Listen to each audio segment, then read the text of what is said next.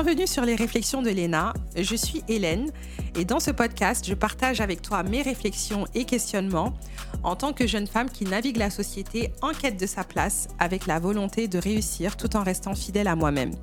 Et comme je pense ne pas être la seule à me poser toutes ces questions, je t'embarque avec moi. Ce podcast est un espace où on aborde librement certains concepts, certains codes et étiquettes de la société pour les normaliser et pourquoi pas finir par les apprivoiser ensemble. Donc si ça t'intéresse, rejoins l'aventure et abonne-toi. Dans cet épisode, on va aborder le sujet de l'expérience en tant qu'expatrié, en tant qu'immigré. Donc on va parler un peu de l'expatriation. Et comme d'habitude, je suis partie rechercher la définition.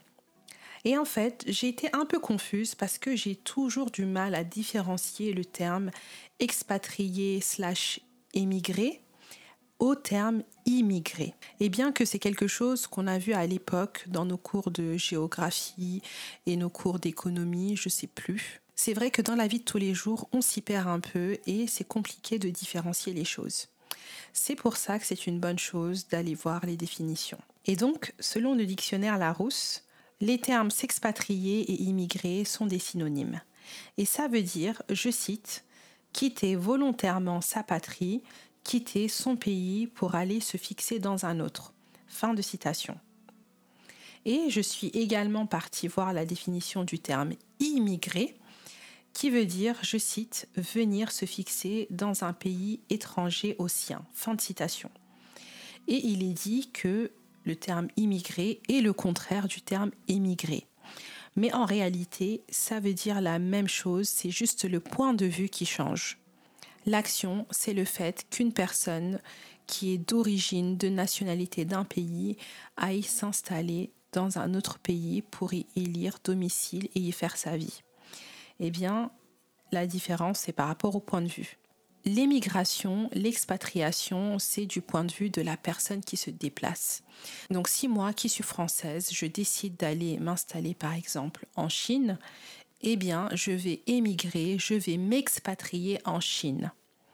Et le terme immigré, c'est du point de vue de la personne qui vit déjà dans le pays. Donc par exemple, en tant que Français qui vit déjà dans le pays, eh bien, si une personne quitte son pays d'origine pour venir s'installer en France, qu'elle soit italienne, australienne, rwandaise, peu importe, vient s'installer en France, eh bien, du point de vue du français, cette personne est une immigrée. Donc voilà la différence pour ceux qui, comme moi, étaient confus. Donc on va pouvoir rentrer dans le vif du sujet. Dans l'épisode d'aujourd'hui, on part sur un format un peu différent de ce que je fais d'habitude parce que je ne suis pas seule. J'ai de la compagnie. Et ce terme, compagnie, définit parfaitement ce que l'invité du jour représente pour moi. Elle a été l'une, si ce n'est la personne, qui me tient le plus compagnie depuis ces 18 dernières années. Et c'est assez fou de se dire que ça fait si longtemps. Et quelle bonne compagnie. En toute sincérité, en y réfléchissant, je n'aurais pas pu imaginer une meilleure personne en tant que première invitée dans ce podcast et j'ai deux très bonnes raisons de l'avoir ici. La première, c'est ce qu'elle représente pour moi. L'écoute et l'aide qu'elle m'a apportée tout au long de mon évolution d'adolescente à jeune adulte, puis à la jeune femme que je suis aujourd'hui. Elle a été présente de loin, mais de si près à la fois, lorsque j'ai eu toutes ces expériences qui m'ont permis de questionner les concepts et l'ordre établi en société, de grandir, et c'est tout ça qui est au cœur de ce podcast aujourd'hui. La deuxième raison, c'est ce qu'elle est en tant que personne, les choses qu'elle a traversées, ce qu'elle a accompli en tant que Française d'origine étrangère, qui a grandi en banlieue parisienne, donc beaucoup de facteurs bloquants et qui a décidé quand même de s'expatrier à l'âge de 18 ans à Los Angeles, California, aux États-Unis, et d'y construire sa vie. Il s'agit de mon amie Vanessa, et je ne vais même pas y ajouter le qualificatif meilleur, parce qu'en société, on a trop bradé cette notion d'ami, de vraie amitié, et c'est pour cela que les gens voient toujours la nécessité d'y ajouter le qualificatif meilleur ami pour le rehausser. Eh bien, dans mon cas, Vanessa représente réellement tout ce qu'il y a de noble dans ce terme. Et sa présence sans faille dans ma vie a peut-être été, non, elle a été la plus consistante et régulière depuis mes 13 ans. Bon, trêve de compliments parce que ce n'est pas dans nos habitudes, à part une fois par an pour les anniversaires. Et je tiens à préciser que c'est une personne qui se plaît beaucoup dans l'ombre. Mais aujourd'hui, it's all about her and her beautiful journey. Donc aujourd'hui, on va avoir l'occasion de découvrir cette belle personne et son histoire très inspirante. Alors, let's go, rentrons dans le vif du sujet. Hello Vanessa, comment ça va? Ça va bien et toi? Ça va super. Euh, bah, déjà, j'aimerais démarrer par te remercier bah, du fait que tu sois la première invitée dans ce podcast. Ouais, merci. Merci de m'avoir euh, invitée. Hein. Merci. Bah, avec grand plaisir. Euh, de toute manière, comme je le disais en introduction, c'était limite une évidence que tu sois euh, la première invitée dans ce podcast par rapport au fait qu'on a toujours parlé de tous ces sujets, de tous ces sujets sociétaux que j'évoque dans le podcast. J'ai l'impression que j'ai déjà fait en fait ce travail d'analyse pendant toutes ces dernières années pendant lesquelles on a toujours été en contact. Donc finalement, c'est comme une boucle qui est bouclée le fait que tu sois, que tu sois là aujourd'hui. Mais contrairement à d'habitude, la dynamique de notre relation, c'est souvent moi qui te raconte des choses, toi qui m'écoutes et qui commente. Bon, tu me racontes aussi quelquefois des choses, mais c'est vrai que euh, généralement, tu es souvent la personne qui est à l'écoute euh, bah, de mes histoires. Bah, aujourd'hui, tu es euh, le centre de la discussion et l'objectif c'est vraiment que tu partages avec nous ton expérience d'expatriation et comment ça t'a impacté euh, dans ton évolution depuis plus d'une dizaine d'années. Donc on va rentrer dans le vif du sujet. Ok, donc on va commencer par la base. Est-ce que tu pourrais te présenter en quelques mots, nous parler de toi, d'où tu viens, etc. Euh, bien sûr, donc je m'appelle Vanessa, j'ai 30 ans. Euh, je viens de la banlieue parisienne, j'ai grandi en France, en banlieue un peu comme tout le monde, et je suis euh, française, née en France, grandie en France, d'origine camerounaise. Ok. Et donc, du coup, quand tu dis banlieue parisienne, bah, toutes les banlieues sont assez similaires et une personne qui vient de banlieue parisienne, que ça soit dans le nord, dans le sud ou autre, a grandi de manière similaire. Mais précisons de quel département tu viens. Ouais, donc je viens du 9-3, hein, du 4 Seine-Saint-Denis, du 93. Euh, Ok, très bien. Et donc, du coup, comment est-ce que tu décrirais ton enfance, euh, comme les Américains disent, your upbringing, euh, justement dans le 93 Comment tu décrirais en fait ton enfance? Euh, Voilà, est-ce que tu as grandi en cité? Voilà. Ouais, donc j'ai grandi en banlieue parisienne, donc plus précisément en cité, ce qu'on considère la cité en France. j'ai passé toute mon enfance, de la maternelle jusqu'en terminale. C'est un, un, ouais, un, un peu ça. En cité, une enfance normale, très joviale, avec des amis, des copains, des copines. Euh, une, une, enfance normale.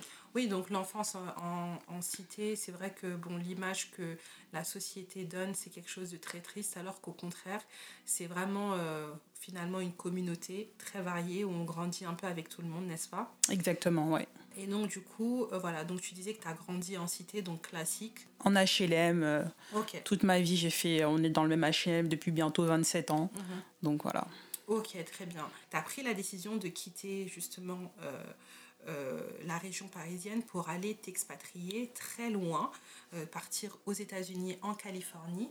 Et en fait, moi, la question que je me suis posée, c'est d'où t'es venue cette envie? Est-ce que tu as toujours eu un intérêt pour voyager et vivre à l'étranger? Euh, voilà, qu'est-ce qui a vraiment fait naître ça chez toi? Surtout que 18 ans, c'est quand même assez tôt. Tu venais juste de finir le lycée, c'était le début de ta vie adulte. Donc je voulais savoir dans ton enfance, est-ce que tu as toujours été attiré par l'étranger, par ailleurs? J'ai toujours été intéressée de base par les États-Unis. Euh, j'étais à fond dans les sons américains, les films américains. J'en avais euh, plein dans mon ordinateur et j'ai toujours été intéressée par l'anglais. Et, mais surtout, ce qui m'a poussé à aller aux États-Unis, c'est parce que j'ai eu la, chance euh, d'aller aux États-Unis étant jeune plusieurs fois. Euh, ma mère nous y emmenait à Los Angeles plus précisément.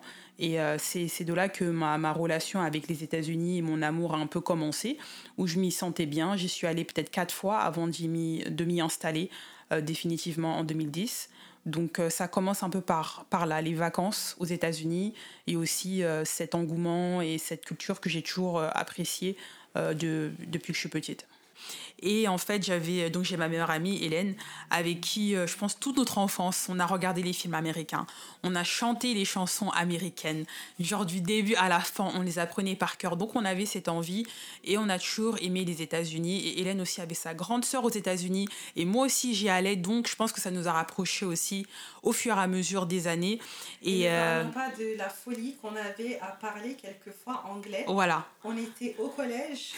on était au collège et on parlait. Et quelquefois on décidait de se faire des conversations en anglais. on rêvait, on se disait qu'on était des filles. Euh, je sais pas si on se prenait pour des américaines, mais on parlait juste anglais ensemble. Et en y repensant, je me disais qu'on était quand même perchés. Hein. On était un peu, un peu perchés, mais euh, c'était toutes ces expériences-là. Et je pense qu'au début, c'était un projet, c'était un projet commun. Malheureusement, Hélène n'a pas pu venir, mais en fait, il n'y a pas eu de, de décalage. Hélène m'a suivi tout au long de ces années aux États-Unis. Je l'ai suivie. Elle venait me rendre visite tout le temps, au moins une à deux fois par an, si je me souviens bien, pendant un moment. Par procuration. Voilà. Sincèrement, il y a une chose que je peux préciser. J'avais toujours eu aussi, moi, cette envie, euh, ce rêve, entre guillemets, d'aller vivre à l'étranger et aux États-Unis, d'avoir cette expérience, parce que c'est une culture, surtout entrepreneuriale, business, qui m'attire beaucoup. Le fait d'être très ambitieux, parce que c'est vrai que moi, en grandissant, j'ai trouvé qu'en France, on ne nous poussait pas à être ambitieux. Et c'est vraiment ce côté qui m'a attiré et notamment aussi la culture un peu de l'entertainment aux États-Unis. C'est quelque chose sur lequel on était très très euh, attiré, que ça soit toi ou moi. Moi j'adorais la musique, toi tu adorais le monde du cinéma, de l'acting. Donc avec nos rêves un peu enfouis d'évoluer dans ces, dans ces secteurs-là. Et euh, malheureusement, ça n'a pas pu se faire pour moi. Et c'est vrai que le fait que Vanessa soit partie aux États-Unis et j'ai pas raté une goutte de son expérience, j'ai vécu par procuration et aujourd'hui, c'est vrai que les États-Unis, c'est toujours quelque chose qui fait partie de ma vie parce que malgré tout, j'y ai passé de très longs séjours euh, avec toi et j'ai l'impression d'avoir vécu le truc avec toi. Donc j'ai un peu vécu par procuration ton expérience. Ouais, on a vécu dans les deux sens. Hein. Même moi en France, euh, parce que je voulais toujours savoir ce qui se passait. Donc j'ai vécu la même chose. En fait, on, on a vécu nos, nos expériences un peu par procuration dans les deux sens. C'est ça. Et aujourd'hui, c'est vrai que même moi, dans mon, dans mon développement, j'ai quand même une connaissance du système américain qui est poussé par rapport à toi, ce que tu as vécu. Souvent, je pense que les gens peuvent être hyper étonnés que je connaisse des choses comme le DMV, etc. Mais je le connais parce que, euh, voilà, par rapport à la proximité et la relation que j'avais avec Vanessa, de suivre tout ce qu'elle faisait. Ok, c'est vrai qu'en France, on a beaucoup grandi, surtout euh, déjà en France, en tant que Français d'origine étrangère, on a grandi, on a été bercé par toutes les séries américaines, Ma famille d'abord, etc. Et même quand on était un peu plus jeune, c'était les séries Beverly Hills, etc. Donc c'est vrai que je pense que tout le monde avait une image assez fantasmée des États-Unis. Mais le fait que tu es parti quand même assez tôt aux États-Unis, c'était quand même quelque chose qui était assez rare euh, par rapport à ton environnement? Est-ce que tu étais la première personne ou la seule personne par rapport à tes amis et aux gens que tu connaissais qui, allaient, qui avaient voyagé aux États-Unis à l'époque? Oui, à l'époque, j'étais la seule. Après, par la suite, il y a quelques personnes de mon lycée qui sont aux États-Unis actuellement. Mais à l'époque, j'étais la seule à être partie, surtout en, 2010, après l'obtention de mon bac. C'était, euh, j'étais la seule, ouais. Ok, très bien. Et donc, du coup, et, et en fait, c'est une chose d'aller aux États-Unis, d'apprécier, mais c'est également une autre chose de se dire que tu te, vois t'y installer. Et c'est un projet très ambitieux, surtout quand tu grandis dans un environnement qui est complètement différent, en banlieue parisienne. Donc, euh, est-ce que tu as été soutenu dans ce projet? Comment ce projet s'est concrétisé? Parce que partir en vacances, dire que tu apprécies, est-ce que tu te souviens la première fois vraiment que tu t'es dit, ok, je vais y aller et que tu en as parlé euh, à tes parents ou autres? Bah oui, j'ai dû avoir l'accord de, de, ma mère. Au début, ma mère, elle avait un peu peur parce que c'était quand même euh, de l'autre bout, euh, de l'autre côté de la planète et euh, elle était inquiète. Mais elle m'a fait confiance. J'avais cette envie-là de partir, de m'expatrier. Au début, en fait, je savais pas vraiment ce que ça allait engendrer et où ça allait m'emmener. Je voulais juste aller aux États-Unis. Je savais pas si ça allait être temporaire, peut-être six mois, un an, ou si ça allait être définitif. Donc je me suis lancée un peu dans cette aventure sans vraiment savoir où est-ce que j'allais, ce que j'allais vraiment faire. Donc c'était un peu un pari au début et au final je me suis bien installée et j'ai pris mes marques aux États-Unis et j'y suis restée, ça fait bientôt, bientôt 13 ans en septembre. Ok, non c'est hyper intéressant parce que c'est très rare d'avoir des jeunes qui savent ce qu'ils veulent aussitôt parce que euh, si tu es parti juste après l'obtention de ton bac, c'est que c'était un projet que tu avais mûri depuis un certain nombre d'années. Et euh, voilà, donc avoir 14-15 ans et savoir que tu vas euh, t'installer à l'étranger, surtout là où on a grandi, c'est vrai que même si tu en parlais aux gens, ils allaient dire mais elle est complètement folle, elle va jamais aller vivre aux États-Unis. Voilà, et le fait que tu as pu le réaliser et que tu as pu y croire, c'est que, en fait, il y avait quand même une ambition. Parce que dans ton environnement, tu avais vu personne qui avait fait ça. Donc, euh, ouais, franchement, c'est quand même, avec le recul, c'est quand même euh, très mature pour, euh, pour l'âge que tu avais. Et en fait, souvent, en plus, les jeunes, ils ont des envies qui sont passagères. Donc, ils peuvent dire certaines choses et voilà, ils sont pas sûrs. Mais si tes parents et si ta mère t'a laissé partir, c'est qu'elle savait qu'il y avait quelque chose derrière, que c'était pas juste une envie passagère. Oui, oui, ma mère m'a fait confiance et elle savait aussi le genre d'enfant que j'étais, que j'étais assez euh, responsable et mature pour mon âge. Donc je pense que c'est ça aussi qui l'a conforté euh, dans ma décision et euh, qui n'avait, elle n'avait pas trop peur. Elle était inquiète bien évidemment, mais elle savait que j'étais un, enfant assez responsable depuis très longtemps, donc elle avait confiance en moi et je lui avais dit maman t'inquiète pas, je vais m'en sortir, tout va bien se passer. Et donc elle est venue un an après mon installation aux États-Unis, elle était très contente. Ok, super. Ok.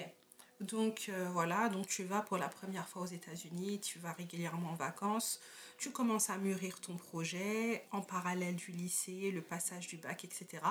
qui sont des années quand même assez importantes dans l'évolution d'une euh, adolescente.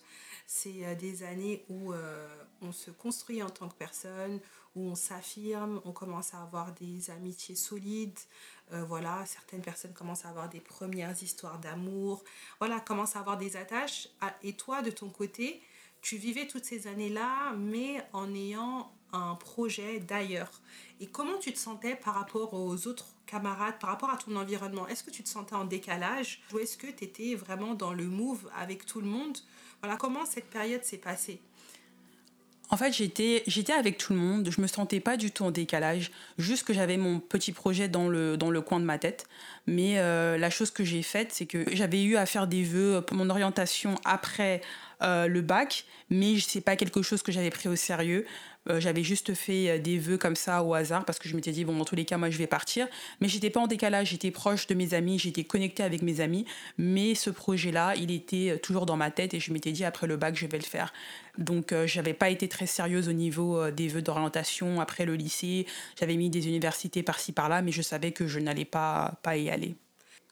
Et, justement, étant donné que tu étais l'une des seules qui avait un projet de l'étranger, parce que c'est vrai qu'au fur et à mesure, après le bac, quelques années plus tard, on a vu des gens partir, mais c'était des gens qui avaient un bac plus 1, bac plus 2. Toi, tu n'as même pas vraiment vécu ta vie adulte en France, tu n'as pas fait d'études supérieures en France, tu es directement parti aux États-Unis. Est-ce que tu avais une anxiété de te dire, est-ce que c'est la bonne décision que je prends? Je suis la seule, tout le monde fait quelque chose, moi je fais autre chose. Est-ce que tu avais une anxiété ou vraiment une peur par rapport à ça, ou est-ce que tu étais en mode, ouais, ça va, je suis je suis OK avec ma décision, je suis indépendante, je, je, peux l'assumer?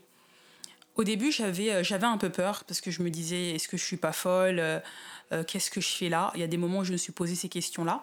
Mais euh, très vite, en fait, je me suis adaptée et euh, quand je me suis inscrite à l'école, donc j'ai poursuivi tout mon parcours universitaire aux États-Unis. Donc au final, quand je suis allée à l'école, je me suis sentie un peu comme tout le monde. J'allais à l'université, mais dans un autre pays. Donc il n'y avait pas vraiment de différence. Je me sentais pas en décalage et je passais un peu partout les problèmes de vie assez similaires que tous mes amis en France traversaient. Je vivais la même chose qu'eux, mais juste à l'étranger. Donc je me sentais pas en, décalage et on avait les, les mêmes problèmes en fait dans nos vies. C'est juste que j'étais dans un endroit différent. Et euh, j'ai eu la chance aussi d'avoir des amitiés euh, très très fortes qui, euh, qui durent jusqu'à jusqu'à jusqu'aujourd'hui, hein, comme avec toi, Hélène. Donc ça fait que j'ai pu être connectée en fait tout ce long là, toutes ces années-là, avec mes amis en France. J'ai pu suivre un peu ton parcours à toi qui était similaire au mien. Donc je me suis jamais sentie en, en décalage mais c'est vrai que j'étais j'étais loin. Donc il y a des choses que j'ai eu à rater. J'ai raté des anniversaires, j'ai raté euh, des mariages de une de, des grandes sœurs de mes copines par exemple. J'ai eu à rater certains trucs, mais à chaque fois que je revenais, je retrouvais toujours cette connexion là avec mes proches et euh, j'ai gardé ce lien avec toi aussi toutes ces années qui m'ont permis vraiment de, de, de me sentir toujours en connexion avec la France et, et de savoir ce qui se passe en général, de ne pas être dépaysé. Ok, super. Donc voilà, là, on va rentrer dans l'expérience aux États-Unis. Donc là, tu arrives aux États-Unis. Comment se sont passés tes premiers pas? Est-ce que tu te souviens justement de, des sensations que tu avais ressenties quand tu es arrivé Est-ce que tu te souviens de choses qui t'ont étonné ou qui t'ont frappé par rapport à la France? Donc quand je suis arrivée au début, euh, le premier jour j'étais un peu déboussolée. Je, voulais, je venais de me rendre compte en fait de, de, si je puis dire, la dinguerie que je, que je venais de faire. Je me, je me rendais compte que voilà, j'étais à l'étranger, que c'était sérieux.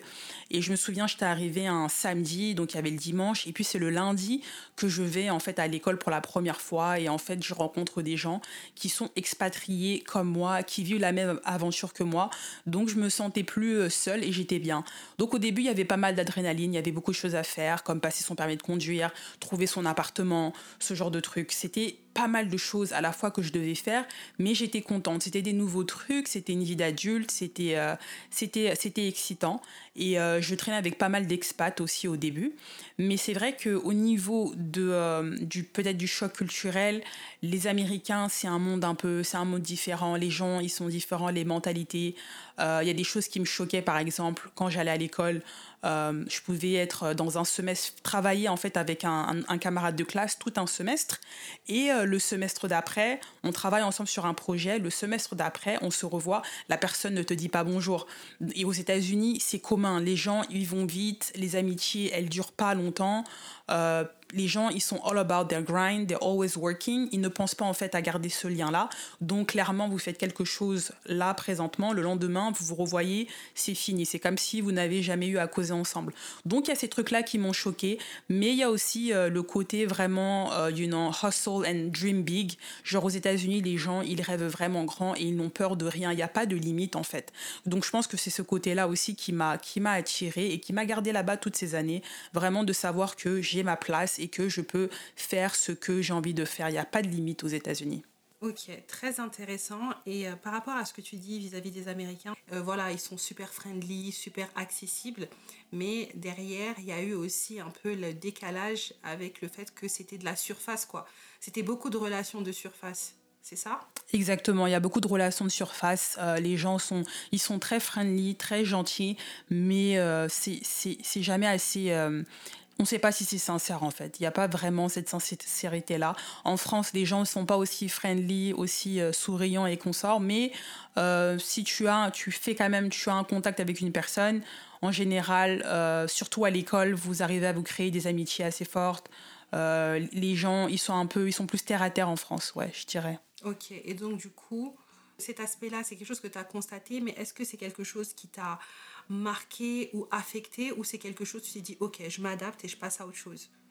C'est quelque chose, je me suis dit, je m'adapte et je passe à autre chose. Une fois que j'ai compris le système, j'étais totalement OK avec. Surtout que j'avais moi mes amis, j'étais j'étais à l'aise en fait dans ce que je faisais. Je cherchais même plus trop à, avoir ces connexions là avec les gens. Donc aujourd'hui, quand je suis aux États-Unis, je vibe comme une américaine en fait. Je fais exactement comme eux. Donc je me suis juste tout simplement adaptée au mode de vie, à la société américaine. Ok, très bien. Je voulais te demander comment tu as été accueilli là-bas, mais ce que tu viens de dire répond en quelque sorte à la question. Mais il y a le côté aussi en termes d'identité. Euh, les États-Unis, c'est un melting pot. Ils ont une histoire qui est très particulière à eux. Et nous, euh, qui sommes françaises d'origine étrangère, euh, on a aussi vraiment une construction identitaire qui est complètement différente par rapport à la France. Donc c'est deux choses qui ont rien à voir dans le sens où voilà, on est né en France, grandi en France, mais on connaît nos origines, etc. Et toi, quand tu es arrivé là-bas, j'imagine que les gens ont dû entendre ton accent ou autre, te demander d'où est-ce que tu viens. Comment ils ont réagi justement à toi et à la complexité, par exemple, de ton identité? Parce que j'imagine qu'ils ont des idées reçues. Donc quand ils te voyaient, ah, Vanessa, tu viens d'où? Et que tu leur disais que tu étais française, comment ça se passait? Bon, déjà, à chaque fois que je rencontre quelqu'un, bon, comme je, parle très bien anglais, mais bien évidemment, j'ai toujours un accent français, donc ça, ça s'entend. Donc à chaque fois, les gens me demandent uh, Where are you from? D'où es-tu? Enfin, d'où viens-tu? Et donc je leur dis Je suis, euh, je suis française, je suis née et j'ai grandi en France. Je leur précise euh, précise ça parce que il y a certaines personnes, par exemple, qui n'ont jamais quitté les États-Unis, qui sont jamais allées en Europe, donc ils se disent que peut-être l'Europe, la France, c'est que des blancs aux yeux bleus, par exemple, qui, qui y vivent. Mais je leur dis non, moi je suis née, j'ai grandi en France, mais je suis d'origine camerounaise. Je le précise euh, toujours. Je dois souvent l'expliquer parce que je suis noire. Donc euh, on s'attend pas à ce que je dise euh, France. Parfois, on pense que je viens d'Afrique ou bien des Caraïbes. Donc, je dois toujours préciser que je suis née, j'ai grandi en France et je leur explique que moi, c'est ça, le chez moi, c'est là d'où je viens. Et euh, pareil avec les Noirs américains, j'ai pas du tout la même histoire. La même histoire avec eux. Je viens pas de, de l'esclavage, ce genre de choses. Donc après, je leur explique, moi, mes parents, ils viennent du Cameroun, mais moi, je suis née, j'ai grandi en France. Donc souvent, je donne un peu le détail euh, de d'où je viens pour que les gens comprennent parce que c'est vrai que euh, je suis française et je me considère française à 100%, je m'identifie à ça, mais euh, c'est vrai que quand je suis à l'étranger, bah, il faut expliquer en fait, il faut toujours expliquer parce que c'est pas évident. Je reste noire et je viens de France je parle français, mais euh, c'est pas évident. Tout le monde ne le comprend pas. Donc j'explique toujours en fait mon, euh, mon parcours, d'où je viens. Et aujourd'hui, bien évidemment, je suis américaine aussi. Donc euh, ça, c'est des choses que je dois toujours expliquer. Je suis née, j'ai grandi en France, je suis française, mais je suis d'origine camerounaise, je viens d'Afrique, je sais exactement d'où je viens. Ma famille est en Afrique, je les connais. Donc c'est des explications à donner, mais ça me dérange pas parce que ça permet vraiment d'éduquer un peu les gens sur, sur le monde et sur, sur des choses qu'ils ne connaissent pas en fait. Ok, très bien à partir du moment où c'est quelque chose qui ne te dérange pas et qui est toujours fait, on va dire, dans un climat bienveillant, ça reste quelque chose de OK, quoi. Ouais, tout au long de ces dernières, enfin, ces dix dernières années aux États-Unis, j'ai jamais vécu d'hostilité, que ce soit envers, euh, par rapport, euh, enfin, vis-à-vis des blancs ou des noirs aux États-Unis. Ils sont, ils sont très open, toujours très intéressés de savoir euh, d'où je viens, qu'est-ce que je fais là, etc. Ok, très bien. Tout ce que tu me dis là, franchement, c'est assez positif et l'expérience a l'air positive et je pense que c'est la raison pour laquelle tu es toujours aux États-Unis. Et je pense que c'est quelque chose aussi qu'il est important de préciser parce qu'on est passé du tout au tout avec les États-Unis. On a eu une période où on idéalisait, on fantasmait les États-Unis et ça, je pense que c'était euh, pendant notre enfance, les années 90, début des années 2000. Après, avec... Euh, tous les événements de ces dernières années, l'éveil du wokism, entre guillemets, le fait d'être woke, les euh, discriminations, je pense qu'il y a beaucoup de Français qui ont peur des États-Unis, surtout les Français qui sont d'origine étrangère et qui sont racisés. Et euh, moi, je l'entends beaucoup autour de moi, ils ont peur parce qu'ils se disent qu'aux États-Unis, ça va dans tous les sens. On te, voilà, tu es violenté, tu es discriminé pour rien. Donc, je pense que c'est important aussi de le préciser. Après, les États-Unis, ça reste un territoire très vaste. Toi, tu es établi dans un État qui est un État assez euh, ouvert, démocrate, euh, qui est l'État de la Californie. En tout cas, toi, en ce qui concerne ton expérience, il n'y a jamais eu ce genre de souci. Oui, non, moi j'ai jamais eu de soucis par rapport à tous ces trucs, le racisme, les problèmes avec la police. J'en ai jamais eu et j'en ai, je ne l'ai jamais vu. Donc après, bon, chacun a son expérience. Les États-Unis, c'est très grand, dépendamment aussi d'où je vis, ça, ça dépend. Mais euh, personnellement, overall, mon expérience aux États-Unis, elle est bien. Donc euh, je pense qu'il ne faut pas, faut pas avoir peur, il faut s'ouvrir au monde. Et euh, il y a ce que vous voyez à la télé aussi, et il y a la réalité. Donc euh, c'est vrai qu'il y a des histoires qui, qui, font du bruit, comme un peu partout. Mhm. Mais euh, hormis ça, on vit, on y vit très bien. Et les gens, les gens font leur vie en fait. Il y a pas, euh, tu te lèves pas les le matin et t'entends des coups de feu. Ça c'est dans GTA, c'est pas dans la vraie vie. Donc ouais. Ok. Ah, je pense que c'est très important de, de, de clarifier ça aussi. Après, comme on dit, toutes les expériences diffèrent. Mais c'est une bonne chose aussi d'avoir quelqu'un qui vient avec une expérience positive c'est toujours possible. Ouais, exactement. Donc maintenant qu'on a parlé des aspects qui sont quand même très positifs de ton expérience aux États-Unis, je voulais savoir est-ce que tu as été confronté à des expériences négatives, à des difficultés, à des angoisses? Voilà. Bon, déjà, euh, au niveau des angoisses, il y en avait plein. Comment est-ce que je vais faire pour, euh, pour m'en sortir dans ce pays qui est totalement différent du mien? Il n'y a pas d'aide sociale. Enfin, il y en a, mais ces aides sociales, par exemple, elles sont pour euh, les gens vraiment qu'on considère euh, au bas, tout bas de l'échelle, vraiment bas du peuple. Nous, quand tu viens en tant qu'étranger, c'est pas tu, tu veux pas les aides sociales, tu veux t'en sortir. Donc, euh, il n'y avait pas d'aide, donc vraiment, tu fais tout de toi-même, tout avec ta poche. T'as pas d'APL, t'as pas d'assurance maladie, sauf si tu la payes super cher. Donc, au début, il y avait ces, problèmes-là. Après, avec le temps, quand j'ai commencé à travailler, à avoir mes premiers corporate jobs, j'ai pu avoir une bonne euh, sécurité sociale et tout. Mais au début, il n'y avait pas tout ça. Donc c'était inquiétant. Dieu merci, je suis jamais tombée malade, par exemple. Mais ça aurait pu me coûter très cher si j'étais tombée malade aux États-Unis. Donc euh, il y avait euh, ce genre d'angoisse-là. au niveau du parcours scolaire, c'était complètement différent de la France. je devais m'adapter, apprendre un nouveau système essayer de, passer mes classes, faire des mathématiques totales que en anglais par exemple. Donc c'était assez compliqué au début. Euh, aussi, euh, il y a aussi ce problème, tu dois avoir un statut dans le pays pour pouvoir y vivre. Mais après, au bout de quelques années, bah, j'étais, euh, j'avais compris le système et ça, ça allait mieux. Donc ça demande quand même un gros sens d'adaptation. Je pense que c'est pas donné à tout le monde de quitter son pays seul, pas avec une copine comme c'était censé être le cas. Normalement, on était censé partir toutes les deux, mais le fait que tu aies plus y aller et que tu aies pu t'adapter seul, c'est pas donné à tous, avec un système qui est complètement différent. Donc ça, je pense que c'est quelque chose à applaudir. Donc maintenant que ça fait 13 ans que tu vis aux États-Unis et que tu as fait toute ta vie d'adulte aux États-Unis finalement, tu as construit ta vie d'adulte aux États-Unis, euh, comment est-ce que tu te définis identitairement? Est-ce que c'est une partie qui est venue se greffer à ton identité? Est-ce que tu te considères 100% française? Comment est-ce que tu conjugues toutes ces composantes de ton identité? Aujourd'hui, comment est-ce que tu te définirais si une personne te croisait et te demandait qui es-tu? Quelle est ton identité?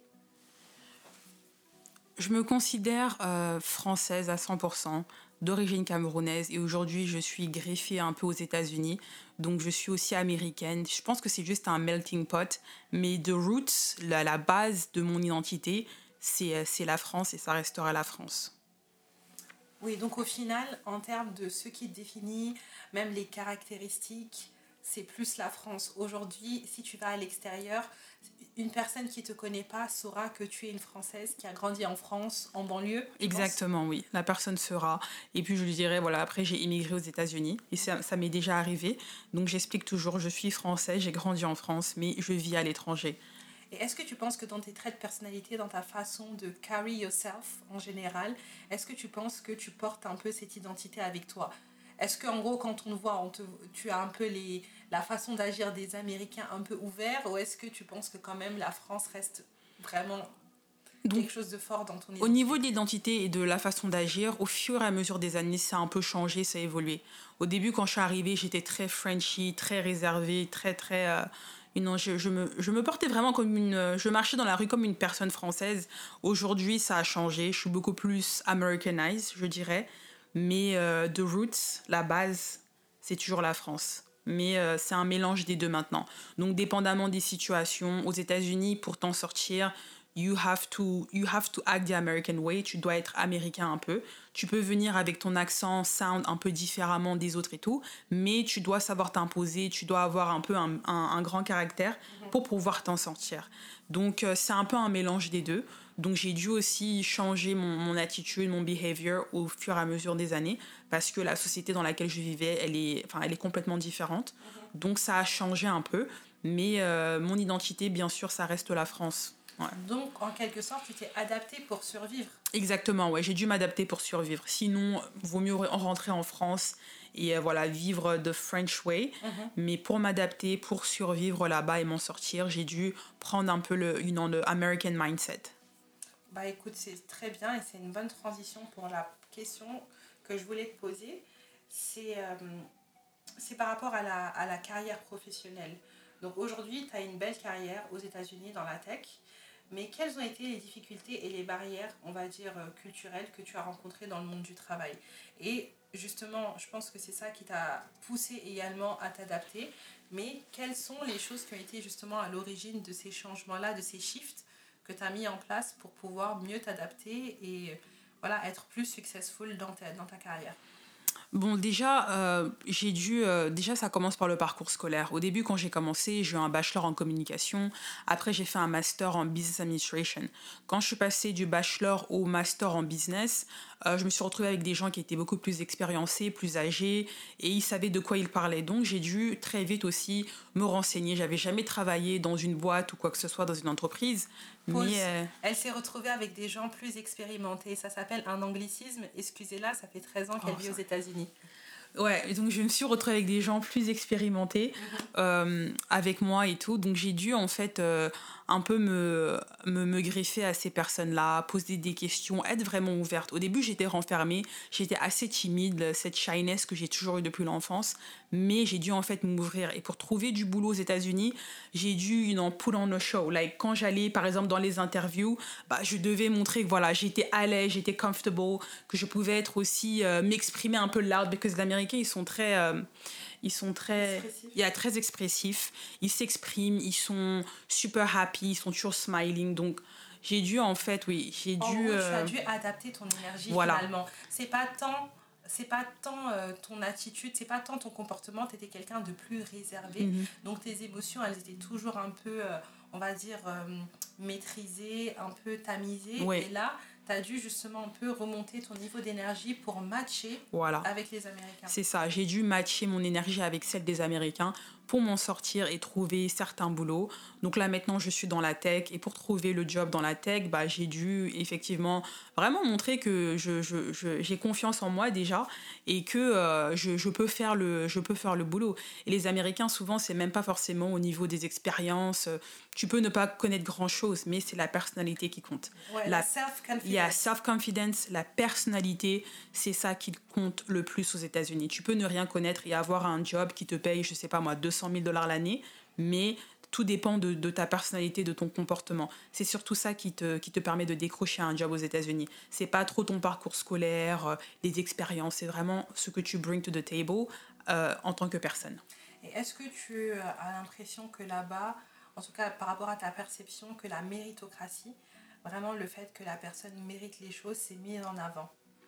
Oui, c'est mis, en, mis en avant, mais la méritocratie là-bas, ça ne marche pas un peu comme ça marche pas comme la France. C'est différent. En France, j'ai l'impression tu dois faire peut-être 20 ans dans un poste pour être promu peut-être à directeur. Aux États-Unis, un, deux ans, tu t'en sors bien, tu fais bien le boulot, on peut te mettre à un poste de directeur comme ça. Donc le mérite, il est un peu différent. Ça va un peu au feeling, mais il n'y a pas vraiment de, de hiérarchie. Mais je dirais que c'est ça la vraie méritocratie. C'est-à-dire qu'il n'y a pas de ces barrières d'âge, ces barrières de gender quelquefois. Parce qu'en France, on parle de méritocratie, mais ce n'est pas une question de méritocratie. C'est une façon de voir les choses. C'est-à-dire qu'une personne, pour qu'elle soit directeur, il faut qu'elle ait 10, 15 ans de boîte. Alors que là-bas, toutes ces notions-là, elles sont mises de côté et on regarde vraiment le travail et le résultat. C'est ça. Donc au final, si on voit le sens pur de la méritocratie, c'est plus aux États-Unis qu'en France, parce que là-bas, ici, c'est vrai que tu es dans une entreprise, voilà, il y a ce côté hiérarchique. Tu prends un jeune de 30 ans et tu le mets euh, manager de personnes qui ont euh, le double de son âge ou qui ont 10 ans de plus d'expérience que lui, ça passe mal. Alors qu'aux États-Unis, c'est possible. Ouais, aux États-Unis, c'est possible. Il y a pas, on regarde pas l'âge, on regarde pas la couleur de peau, on regarde pas si tu es une femme, si tu es un homme. Vraiment, si tu es quelqu'un qui a du, qui a du cran, qui croit en lui-même ou en elle-même, tu peux t'en sortir très très vite, très facilement. Ok, très bien. Bah déjà, on a fait un bon tour par rapport à ton expérience. Et aujourd'hui, par exemple, euh, par rapport à ton expérience de l'expatriation, je le disais euh, dans l'introduction, que je ne voyais pas vraiment la différence entre le terme expatrié et le terme immigré. Et en France, le terme immigré, il est devenu très péjoratif. Et en fait, en introduction, j'ai réalisé que le terme expatrié slash émigré, qui veut dire la même chose, c'est différent du terme immigré. Et en fait, la seule différence, c'est le point de vue. C'est-à-dire que si tu es en France et que quelqu'un d'étranger vient en France, tu vas le voir comme un immigré. Mais si toi, en tant que Française, tu vas dans un autre pays, tu vas te considérer en train d'émigrer. Mais l'action est la même, c'est le déplacement. C'est juste le point de vue. Les personnes qui sont dans le pays, qui voient les personnes arriver de l'étranger, vont les appeler les immigrés. Mais toi, tu vas émigrer, t'expatrier quelque part. Mais avec le temps et en société, j'ai l'impression que on prend plus les choses comme le sens strict, mais on va dire que l'expatriation, c'est quelque chose d'un peu mieux considéré, quelque chose d'un peu plus bourgeois. Un expatrié, un immigré, c'est quelqu'un qui vient euh, pour travailler, alors qu'un immigré, il y a plus une connotation négative.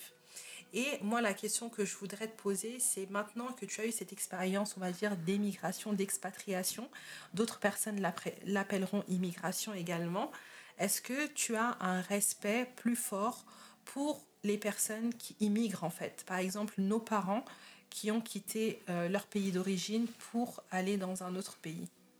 Ah oui, je respecte, je les respecte. Franchement, je respecte beaucoup nos parents. Euh, qui ont quitté l'Afrique, surtout l'époque à laquelle ils ont quitté l'Afrique pour venir en, Europe, en France, nous donner euh, de, bonnes vies, de, meilleurs avenirs. Je les, je les respecte parce que c'est pas quelque chose de facile, l'immigration. C'est vraiment dur, c'est dur, c'est pas facile au début, le temps d'adaptation, ça prend, ça prend du temps. Et surtout que nos parents, eux, ils ont quitté, ils avaient jamais peut-être voyagé, ils avaient jamais, ils étaient jamais venus en Europe, il n'y avait pas Internet à l'époque, donc euh, tu peux même pas t'imaginer dans quoi est-ce que tu vas te retrouver. Ils sont vraiment partis un peu à l'aveugle, et donc eux, vraiment, je, les, euh, je les remercie parce que c'est grâce à eux qu'on est là aujourd'hui, qu'on a la vie qu'on a aujourd'hui. C'est grâce à eux, mais c'est vrai que ça a dû, euh, ça a dû, ils ont dû avoir du cran pour faire ces choses-là c'est pas facile d'immigration, mm. surtout à leur époque. Mm. C'est vrai que c'était un autre niveau de challenge. Ils partaient sans savoir quand est-ce qu'ils allaient revenir. Aujourd'hui, on a accès à tellement de choses beaucoup plus facilement. Déjà, les moyens de communication sont hyper démocratisés. À l'époque où eux, ils appelaient peut-être une fois par euh, semaine ou ils par mois. Ils envoyaient des lettres. Voilà, ils envoyaient des courriers. Aujourd'hui, euh, voilà, tu peux avoir accès à la vie de l'autre euh, en une seconde avec une connexion Internet par caméra ou autre. Et c'est vrai que même le voyage s'est vachement démocratisé par rapport à, avant. Ouais. Écoute, c'est très très intéressant. Euh, ce que tu partages avec nous aujourd'hui, ça nous permet vraiment d'avoir un peu euh, une petite image de ce que tu as vécu euh, ces 13 dernières années. Et donc maintenant, pour conclure, les deux dernières questions que je te poserai, c'est déjà aujourd'hui, quel lien tu gardes avec la France? Et comment tu comptes entretenir ce lien? Parce qu'aujourd'hui, tu es bien quand même établi et installé aux États-Unis. Et également, quels conseils tu donnerais à toute personne qui souhaiterait s'expatrier, particulièrement aux États-Unis? Donc euh, pour garder déjà le lien avec, euh, avec la France, bah déjà c'est la famille. Ma mère vit en France, mes petits frères aussi y vivent, euh, mes amis proches comme toi et d'autres ils vivent, euh, vivent en France, donc déjà ce lien-là. Et euh, toutes ces années aux États-Unis, j'ai toujours fait l'effort de revenir au moins une fois par an, parfois même deux fois par an. Donc je suis, je suis là au moins une fois par an. Donc ça me permet de garder le lien avec la famille, les amis, euh, de voir un peu tout le monde et de ne pas, de pas rester trop longtemps là-bas sans revenir. Comme ça, je suis, je suis jamais perdue en fait quand je reviens. C'est comme si j'avais jamais quitté parce que je reviens fréquemment. Et la deuxième question, c'était quoi? Et la deuxième question, c'était quel conseil tu donnerais à quelqu'un qui voudrait s'expatrier, euh, que ce soit à l'étranger, mais surtout aux États-Unis, étant donné que c'est l'expérience que tu as eue? Donc pour euh, l'immigration, euh, s'expatrier à l'étranger, bon déjà il faut avoir un plan un peu, un peu solide, il faut savoir, surtout avec dépendamment aussi de l'âge que tu as. Par exemple, moi je suis allée, j'avais 18 ans, donc j'avais pas les mêmes, les mêmes challenges que peut-être j'aurais pu avoir aujourd'hui. Donc euh, il faut voir dépendamment de ta situation, essayer d'avoir un plan solide, prendre des bons renseignements par rapport au pays où tu vas, euh, par rapport euh, à l'immigration, comment obtenir, je sais pas moi, peut-être un permis de travail, les papiers, enfin si tu veux avoir un jour la nationalité de ce pays-là, prendre des informations en avance, établir un plan, avoir des économies, ça aide aussi, ne pas partir à l'aveuglette sans rien, économiser son argent, prendre contact avec des gens, des locaux, là où vous comptez aller, euh, poser des questions avant d'y aller. Et euh, quand vous arrivez là-bas, soyez ouvert, soyez open-minded. Souvent, quand on arrive, c'est pas facile. Il y a un temps d'adaptation, mais après quelques temps, quelques années, bah, les choses euh, commencent à bien se passer. Ok, donc clairement, c'est vrai qu'il faut partir avec un plan quand même construit pour être sûr qu'il il y a un cap et au final pouvoir tenir ce cap et pouvoir tenir les périodes difficiles. Parce que je pense que si on n'a pas de plan, à la première difficulté, on plie bagage et on rentre à la maison. Et ça, c'est quelque chose que tu n'as pas fait. Je pense que malgré ton jeune âge, il y avait une certaine maturité de ne pas vouloir te décevoir toi-même et ne pas vouloir aussi décevoir les personnes qui, euh, qui croyaient en toi en quelque sorte. Et franchement, euh, ça a été pour moi un succès parce que euh, quitter son pays d'origine, ne pas connaître grand-chose, ne pas avoir le permis, n'avoir jamais travaillé et devoir apprendre tout dans un autre pays, c'est quand même un challenge qui est fou. Et, et récemment, j'en parlais avec toi, je te disais que quand même c'est fou de se dire que tu t'es construite dans un pays complètement différent, quand même loin de tes, euh, de tes repères, et tu as pu te créer une nouvelle réalité et de nouveaux repères à l'étranger. Il y a certaines personnes qui vont s'expatrier par rapport à un travail ou par rapport à un conjoint. Et en fait, à l'époque où tu partais, il n'y avait rien de tout ça. Et au final, tu as réussi à construire une vie là-bas.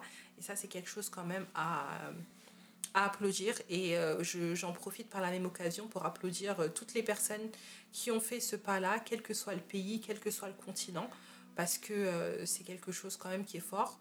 Et, et je pense qu'aujourd'hui, on est vraiment à une ère très, très globalisée où on a des lifestyles très nomades.